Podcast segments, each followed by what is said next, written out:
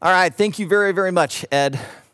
Well, when I was in high school, uh, I had a Spanish teacher, uh, Senor Kegi, who was a very, very intelligent man. Uh, I think he knew like three different languages, but he also had a really kind of weird sense of humor. Uh, just for fun, he would invent words.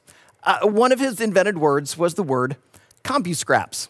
Uh, if you're old enough to remember old dot matrix printers, uh, they had this paper that would sit in the box and it was all kind of tied together. And on the edges were these holes. And, and the holes were what would, the little gears would grab to pull it through the dot matrix printer. But then when you, after you'd printed it, you needed to rip those uh, little edges off, the holes, so that you could then, uh, you know, have your paper. Well, you had this leftover paper and he called it CompuScraps. Uh, another of his invented words was uh, residue marks. After he would wipe down the whiteboard or the chalkboard, there'd always be just a few little marks uh, left over. Those were residue marks. But probably my favorite invented word that Mr. Kagi had was lyric halitosis. Lyric halitosis was when you thought you knew the words to a song, but then suddenly you reached a point where you either kind of mumbled them because you really didn't know the words, or you sang something else because you didn't know the original lyrics. I need to confess that I have suffered lyric halitosis since birth. My parents tell the story of when I was five years old. I came home from kindergarten and I was singing a new song that I had learned in music class. They immediately recognized it as the Beatles' famous song, the, uh, We All Live in a Yellow Submarine. But their little five year old kindergarten son was singing, We All Live in a Copper Popperine. Now, I have no idea what a popperine is, but my five year old clearly knew because my parents said that I insisted those were the correct words. I also one day, apparently, after Sunday school at church, was riding in the car home. And as I'm singing through, I've got the joy, joy, joy, joy down in my heart. I reached verse three. And instead of singing, I have the peace that passes understanding down in my heart, I sang, I have the pickle patch of understanding down in my heart. Maybe this explains why I like pickles uh, so much. Well, I know that I am not the only person to suffer lyric halitosis. Uh, I remember one very vivid moment in high school. Uh, my friends and I were sitting at the lunch table. We were just about done, and for some reason, one of my friends started singing the chorus to the famous Fine Young Cannibals song, uh, She Drives Me Crazy. And he starts singing, She Drives Me Crazy. But instead of singing, She Drives Me Crazy like no one else, he sang, She Drives Me Crazy like Old Montana. I, yeah, my friends didn't let him forget that one anytime soon. Today, we're going to see the Jewish leaders suffer a form of lyric halitosis. I, get, think of it like theological lyric halitosis. In fact, today, why don't we just do what my uh, uh, Spanish teacher did and let's just create our own word? These guys suffered theologic halitosis, where they thought they knew the words to the songs of the Mosaic law. They thought they knew what God was trying to teach, but they were getting it all wrong. And Jesus shows up and he basically has to redefine their religion to help them understand what the song was originally supposed to be. Now, the reason you and I need to listen in today is because we make the same mistake as those first century Jewish leaders do. We often will think we understand what these doctrines mean, how to follow God, but we sometimes make the exact same mistake. And so today, as we see Jesus correct their theologic halitosis, we're going to realize he's actually correcting ours so that he can teach us to sing the song of God's grace. So as we get ready to go into Mark chapter 2, let's pray. Uh, so, Heavenly Father, as we get ready to jump into the scriptures, would you be our teacher today? Would you help correct the things that we've been getting wrong to draw us into a deeper relationship with you? Lord, no matter where uh, we are at spiritually, everyone that's listening to this, watching this, is at a different place in their spiritual walk. I believe you have the capability through your Holy Spirit to speak to their heart and their mind. So, Lord, would you just move beyond my vocals through that I'm speaking to a camera, and you would go straight into the heart and mind of your people and draw them to you. May they see Jesus afresh, and may they want to walk in your grace. So, Lord, be our teacher now. In Jesus' name we pray. Amen.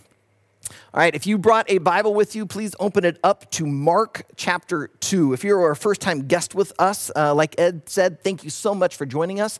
Uh, if you don't have a Bible, we encourage you to get one. We honestly at Riverwood don't care if you go old fashioned like me and use a paper Bible or if you uh, have a, a, Bible on your phone, and we don't even get super particular about what translation. We just want you to have a good quality, reliable Bible that you can read, not just on Sundays when you come back and join Riverwood, but to read every day of your life. We believe that getting into the scriptures and reading it and studying it, especially looking at the person and work of Jesus, it, it helps you begin to love like Jesus loved and live like Jesus lived. Uh, if you do not have a Bible, don't worry about it. We're going to have the scripture up on the screen for you, or you can use that notes tab that's over there on the right side, uh, not the notes tab, but the Bible tab, and you can then uh, uh, go navigate your way to Mark chapter 2.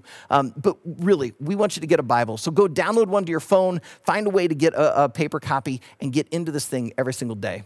Now, today we're going to be starting at verse 18. And so we're going to be going from chapter 2, verse 18, all the way down to chapter 3, verse 6. Now, the reason I point that out is we're kind of going to be looking at three big chunks. And oftentimes, when we look at a, a, big portion of the scripture, when someone reads it to us, uh, our minds begin to wander. Did you know that a couple years ago, sociologists claim that the attention span of, of Americans is now less than that of a goldfish? Goldfish have an attention span of about nine seconds, humans supposedly are at about eight seconds. Let's not let the goldfish beat us today. This is important. So let's put our attention on the scripture. Let's go all the way from chapter 2, verse 18, all the way to 3, verse 6, and let's hear what God has for us. So, would you please read along with me? Now, John's disciples and the Pharisees were fasting, and people came and said to him, Why do John's disciples and the disciples of the Pharisees fast, but your disciples do not fast? And Jesus said to them, can the wedding guests fast while the bridegroom is with them? As long as they have the bridegroom with them, they cannot fast. The days will come when the bridegroom is taken away from them, and then they will fast in that day. No one sews a piece of unshrunk cloth on an old garment. If he does, the patch tears away from it, and the new from the old, and a worse tear is made. And no one puts new wine into old wineskins. If he does, the wine will burst the skins, and the wine is destroyed, and so are the skins but new wine is for fresh wineskins. Well, one Sabbath, he was going through the grain fields, and as they made their way, his disciples began to pluck heads of grain. And the Pharisees were saying to him, Look, why are they doing what is not lawful on the Sabbath? And he said to them, Have you never read what David did when he was in need and was hungry? He and those who were with him? How he entered the house of God in the time of Abiathar, the high priest, and, and ate the bread of the presence, which is not lawful for any but the priest to eat, and also gave it to those who were with him? And he said to them, The Sabbath was made for man, not man for the Sabbath. And so the Son of Man is Lord, even of the Sabbath. Again, he entered the synagogue, and a man was there with a withered hand. And they watched Jesus to see whether he would heal him on the Sabbath so that they might accuse him. And he said to the man with the withered hand, Come here. And he said to them, Is it lawful on the Sabbath to do good or to do harm, to save life or to kill? But they were silent. And he looked around at them with anger, grieved at their hardness of heart, and said to the man, Stretch out your hand. He stretched it out, and his hand was restored. And the Pharisees went out and immediately held counsel with the Herodians against him, how to destroy him. Today, we see Jesus correct two major moments of theological halitosis where they were getting it wrong. It has to do with fasting and the Sabbath. Uh, because we began with fasting, let's begin uh, there. If you had been reading through Luke 2, you would have, I mean, sorry, Mark 2, you would have come to the calling of Levi in verses 13 through 17. We've, al- we've already done that section. So that's why today we've skipped from verse 12 now down to 18. And so you'd be reading about how, God, uh, how Jesus calls Levi, who is also known as Matthew, as a tax collector to follow him. And, well, as we saw a few weeks ago, Levi as a tax collector would not have been very popular with the people. And so Levi's absolutely stunned that this famous, amazing rabbi would call him to follow him. And so Levi would leave everything behind, go, and out of his joy, he'd throw a party. And so we see back in, in verses like 15, 16, 17, Jesus at this party with these tax collectors and these sinners. And so, with this food flowing and everyone enjoying themselves and eating, so people would notice. And it made them wonder well, John the Baptist, this really holy man, his disciples fast. And these Pharisees, the, the great leaders of, of our religion, they fast. So, Jesus, why don't your disciples fast? Well, to answer that question, I want to ask you a question What is the purpose of fasting? Maybe in your head, or maybe you said out loud something to the effect of, well, fasting is to help you get closer to God. And I would actually affirm that. The, the idea behind fasting is I'm going to take something that's usually pretty good, but I'm going to set it aside for a time so that I can go for that which is better. So the idea of I'm going to fast from food for, you know, a, a, day or a week or for 40 days. I'm going to fast from this so that I can remind myself that man does not live by bread alone, but by the very words of God. That God is enough. He can sustain me, he can strengthen me. I just want to be closer to God. Or we, we fast from social media for, for Lent or maybe for a, a week. You know, we just put it aside so that we can devote ourselves more to, to prayer and to the reading of God's word. The idea is we give something up to get that which is better so that we can get closer to God. Unfortunately, though, the Pharisees were missing an important point here. Because Jesus is the Son of God. So, how in the world could they get closer to God? He's right there in their midst. That's why Jesus says there in verse 19, can the wedding guests fast while the bridegroom is with them? As long as they have the bridegroom with them, they cannot fast.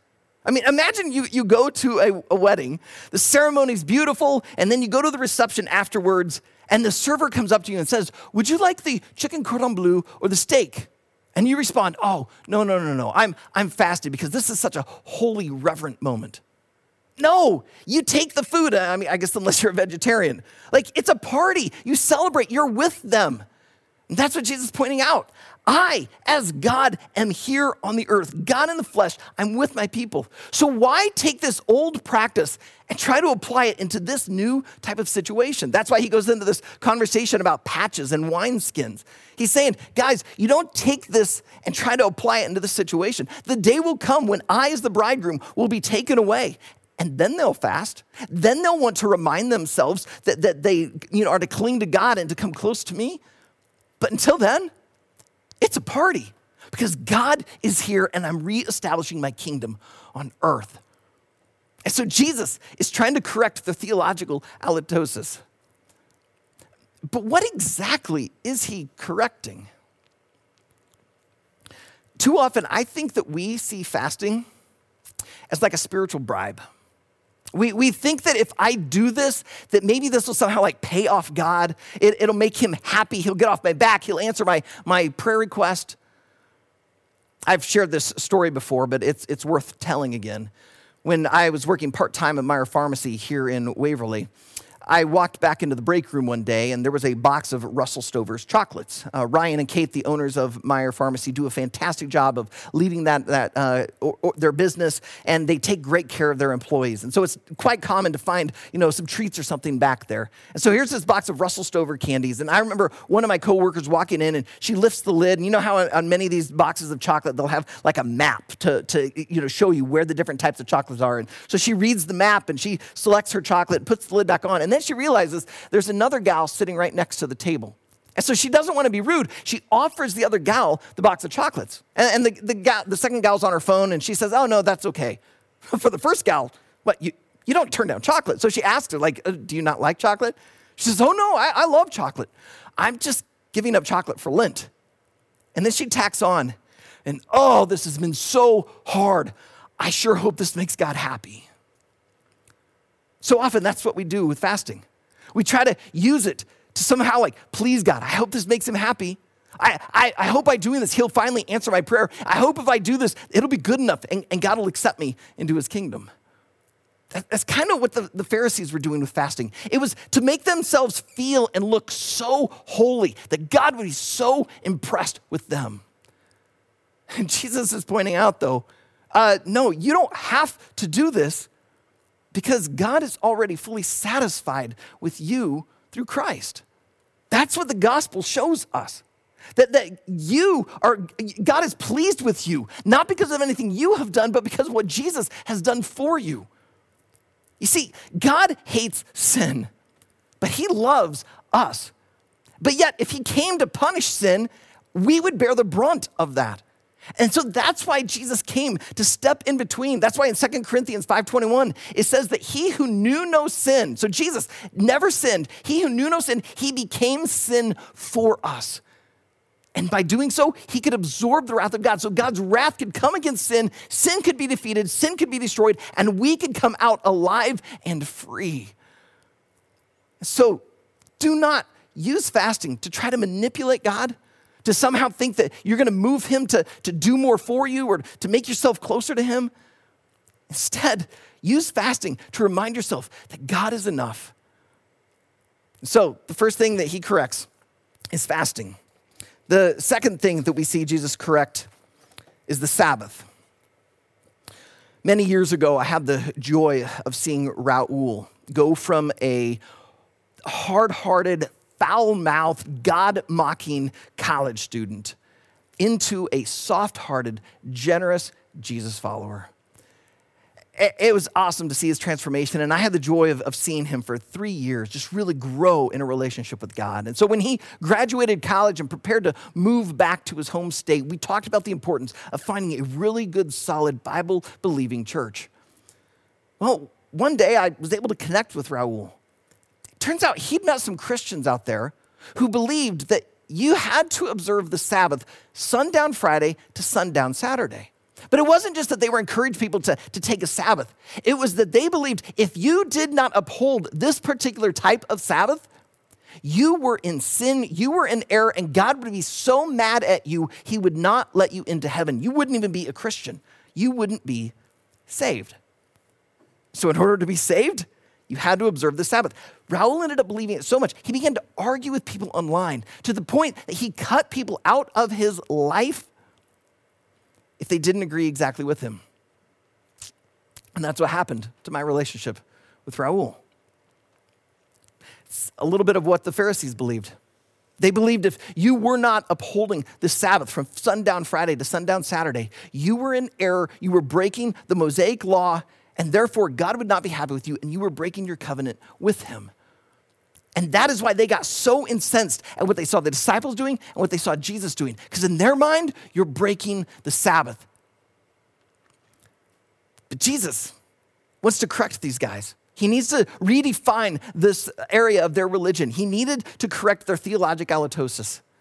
And he does it in chapter 2, verses 27 and 28.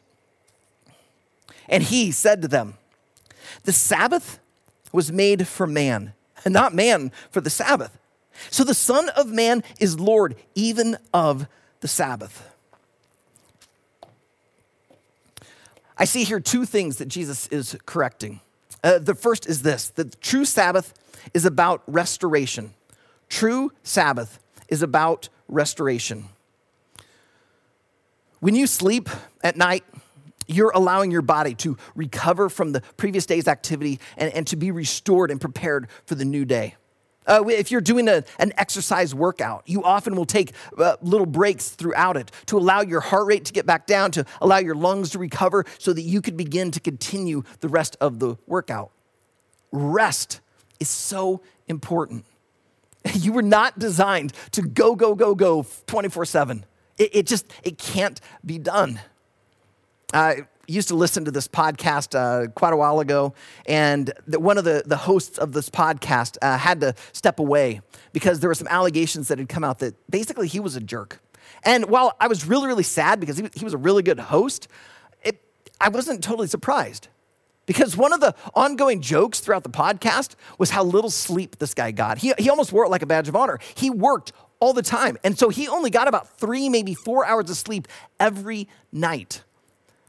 Well, I know that when I don't get enough sleep, I, am short in temper. I, am not as patient. Uh, my emotions are a wreck, not to mention the physical things that often happen to me. And I realize everyone's different. Some people, they only need six or seven. Some people need more, like eight or nine, maybe even 10. But the human body was not made to have an ongoing of three and four hours every night. No wonder this guy was a jerk. Probably just didn't have the uh, capability to have the patience and to truly listen because he was just simply tired. You need rest. And that is why God instituted the Sabbath. Because he knew that for the people to be at maximum productivity, they could work hard for six days, but then they needed a 24 hour period to just breathe so, the whole purpose of the Sabbath was to bring restoration. That is why Jesus was not bothered when his disciples were walking through the field and just picking up uh, the, the heads of grain off the stalks. I had the joy of growing up in a, a, house from about age five to 15 where we had this huge, large yard, and there was a, uh, a bunch of wild blackberry and raspberry bushes around. And so during the summers, my mom was a school teacher. And so in the summers, when she didn't have school, she'd go on a walk for exercise, and then she'd just go through our entire yard picking any berries that were ripe and ready. And so I grew up having all sorts of like, you know, raspberry jam or blackberry syrup or, you know, just put them in our fr- uh, fruit salad fresh. It was awesome. But we also had some neighbors who had a grapevine just growing on their fence, and they did nothing with it. They did no pruning, they, they, they just paid no attention to it. And so they did not care if us neighborhood kids would stop by and pluck a few grapes and have a little afternoon snack. Now, my mom, when she went around to those berry bushes, she was harvesting. It was, in a sense, work. But when me and my friends were plucking the grapes off, we weren't harvesting, we weren't taking them to plan to do anything else with them. We were just enjoying a little snack. That's what's going on with Jesus' disciples. They were not harvesting the grain in order to take it back to turn it into flour so it could be made, made into bread. They're just really plucking it off like a little seed, a little nut, popping it into their mouth, little snack. Because what's more restorative than to walk outside on a beautiful day with a bunch of your friends and have a little something to eat? In Jesus' mind, this was the heart of the Sabbath. True Sabbath is about restoration. That's why Jesus got so upset and disappointed with the Pharisees in the synagogue. Because they're standing there and they see this guy with the shriveled hand. Who knows if they even brought him in on purpose, hoping that they could catch Jesus? Because in their minds, a physician has six days to do healing for people. And so a physician's supposed to just relax and take a break and not work. But Jesus isn't a physician, he's a carpenter. He's a, he's a rabbi. And the healing that's going to take place is clearly a God inspired healing. It wasn't because he gave him the right medicine or told him the right you know, physical therapy techniques. In Jesus' mind, this guy has been trapped. He can't truly rest because one of his hands is shriveled. The Net Bible says that probably was uh, what it was was his hand was paralyzed, nerves had been broken and damaged. But when Jesus said, "Stretch out your hand," he stretches it out, and God miraculously heals him, and he is restored. It got back to the heart of the Sabbath. So Jesus is trying to teach us that true Sabbath is about restoration. It's about restoration. The second thing I think Jesus is teaching us here is that true Sabbath is found in Jesus. True Sabbath is found in Jesus. Look again there at verse 28. So the Son of Man is Lord, even of the Sabbath. Now, we are just getting into chapter three. Uh, here we have been in this book for nine weeks, so we took one week at Easter to go into chapter four, but we haven't really gotten all that far in this 16 chapter uh, uh, letter, I mean, record that Mark puts together. And yet, already, Mark has shown us the authority of Jesus. We have seen it already time and time again, and we're going to continue to see it over and over and over. And so, Jesus' words here are saying, yeah, this is another area that I have authority. And did you notice he says that he's Lord even of the Sabbath? It's like, yep, Lord also of the Sabbath. But we could, we could even take that word even out, and the meaning is still there. Jesus could have just said, I am Lord of the Sabbath. And I did some digging this week. I, I am not fluent in Greek. And so I, I, was using tools to help me see. And it does not say that he, he said that he is Lord over the Sabbath, it said that he is Lord of the Sabbath. Now, I, I think he could have said he's Lord over the Sabbath. After all, as God, he's the one who established the Sabbath day. He's the one who put it into place so that people could rest and be restored. And so by saying he's Lord over it, it means he could change it. I mean, he has the authority and right to go, you know what? It worked great back then, but it's not needed any longer. We'll just get rid of it. But that's not his purpose. He came to help restore the original intent. He was redefining the religion form because they thought the Sabbath was all about these things that you pile on top of it to observe the Sabbath. And Jesus is here like, no, guys, it's not about all these things you've got to hold, it's about restoration. He's trying to knock these things off to get back to the heart of it. And that's why he says, I am Lord of the Sabbath. Well, Tim Keller points out that when he says he's Lord of the Sabbath, it also means that he is the Sabbath, that Jesus is the Sabbath. You see, the word Sabbath means deep peace, a deep rest. Uh, the, the, a Hebrew synonym would be the word shalom. The word shalom didn't just mean peace, like peace that's around you, didn't even mean that you would appear to be peaceful. It meant that you had a deep peace, a peace that was so deep that even things around you may have been completely chaotic, you could have shalom. And that was the purpose of the Sabbath, to help restore this shalom within the people. And this is what we see in the gospel. You see, religion so often tries to get us to strive to get to God. That's why we got to work and work and work, and why we even, as a work, uphold a Sabbath. But Jesus came along trying to point out uh, sorry, guys, you can't do this on your own. I mean, 4,000 some years of the Mosaic law should have shown the Jewish people we can't do this on our own. We can't earn our way to God. And so that's why God, instead of wanting us to work our way to Him, He comes down for us.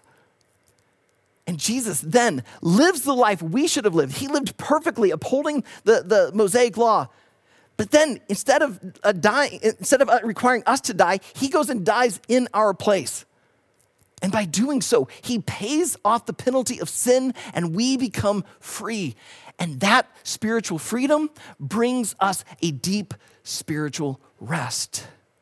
Jesus is our Sabbath, which means if you find yourself in the middle of this pandemic filled with anxiety, Jesus is your rest. If you find yourself worried about your future, whether it be financially or whatever, He is your shalom. That if you maybe find yourself uh, worried about your, your to do list or, or kind of what's coming next, He is your rest.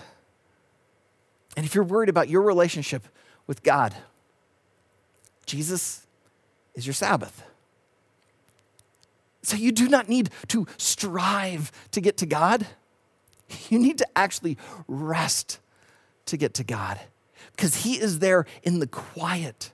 You don't have to work and earn and try to manipulate God so that you could feel more saved or, or to get Him to answer your, your prayers. Instead, you need to rest and quiet your soul and just seek to find your identity in Him. But then a funny thing happens when you begin to find your identity in Jesus, when you actually begin to truly rest in Him. Because now, instead of trying to use the Sabbath to, to get to God, you use the Sabbath to truly rest in God. Instead of trying to use the, the fasting to, to like manipulate God and, and give him a spiritual bribe, you actually use fasting to remind yourself that you are dependent upon God. Instead of using the scriptures to try to impress God with how much you know, you now go to the scriptures because you are impressed by God and you want to get to know Him better. Instead of going to God in prayer, hoping that you can somehow like placate God, you now go to Him in prayer because He is your loving Heavenly Father. Instead of giving, trying to like, pay off some sort of divine mob boss, you actually give generously because Jesus gave generously to you. When, when you buy the, the Pharisees' idea of religion, it's going to leave you worn out. And you're not going to enjoy fasting and you're not going to enjoy rest. But when you begin to learn the words of grace and sing this song, you find your definition redefined of what religion is. And it makes all the difference in the world. So may you stop your striving. Instead, may you find your rest in Jesus because He is your Sabbath. Jesus, we thank you that you are our rest. Would you help us to truly rest in you, to rest in you in your scriptures, to rest in you in, in prayer, to just rest in you in your presence, to rest in you in song, to rest in you in our growth groups, to rest in you in the quiet, to rest in you when we are ang- full of anxiety about the future, to just rest in you in all moments. Because Jesus, you came for us. We can't get to you. We can work and work and work, but we can never do it. Our sin holds us back. But Jesus, you came to untether us from that sin so that we might be free and we could run into your loving arms. So, Jesus, we say thank you for coming. Thank you for redefining fasting, for redefining the Sabbath, for truly being the Sabbath. And help us in each and every day, in each and every moment, to find our rest in you. And it's in your name, Jesus, we pray. Amen.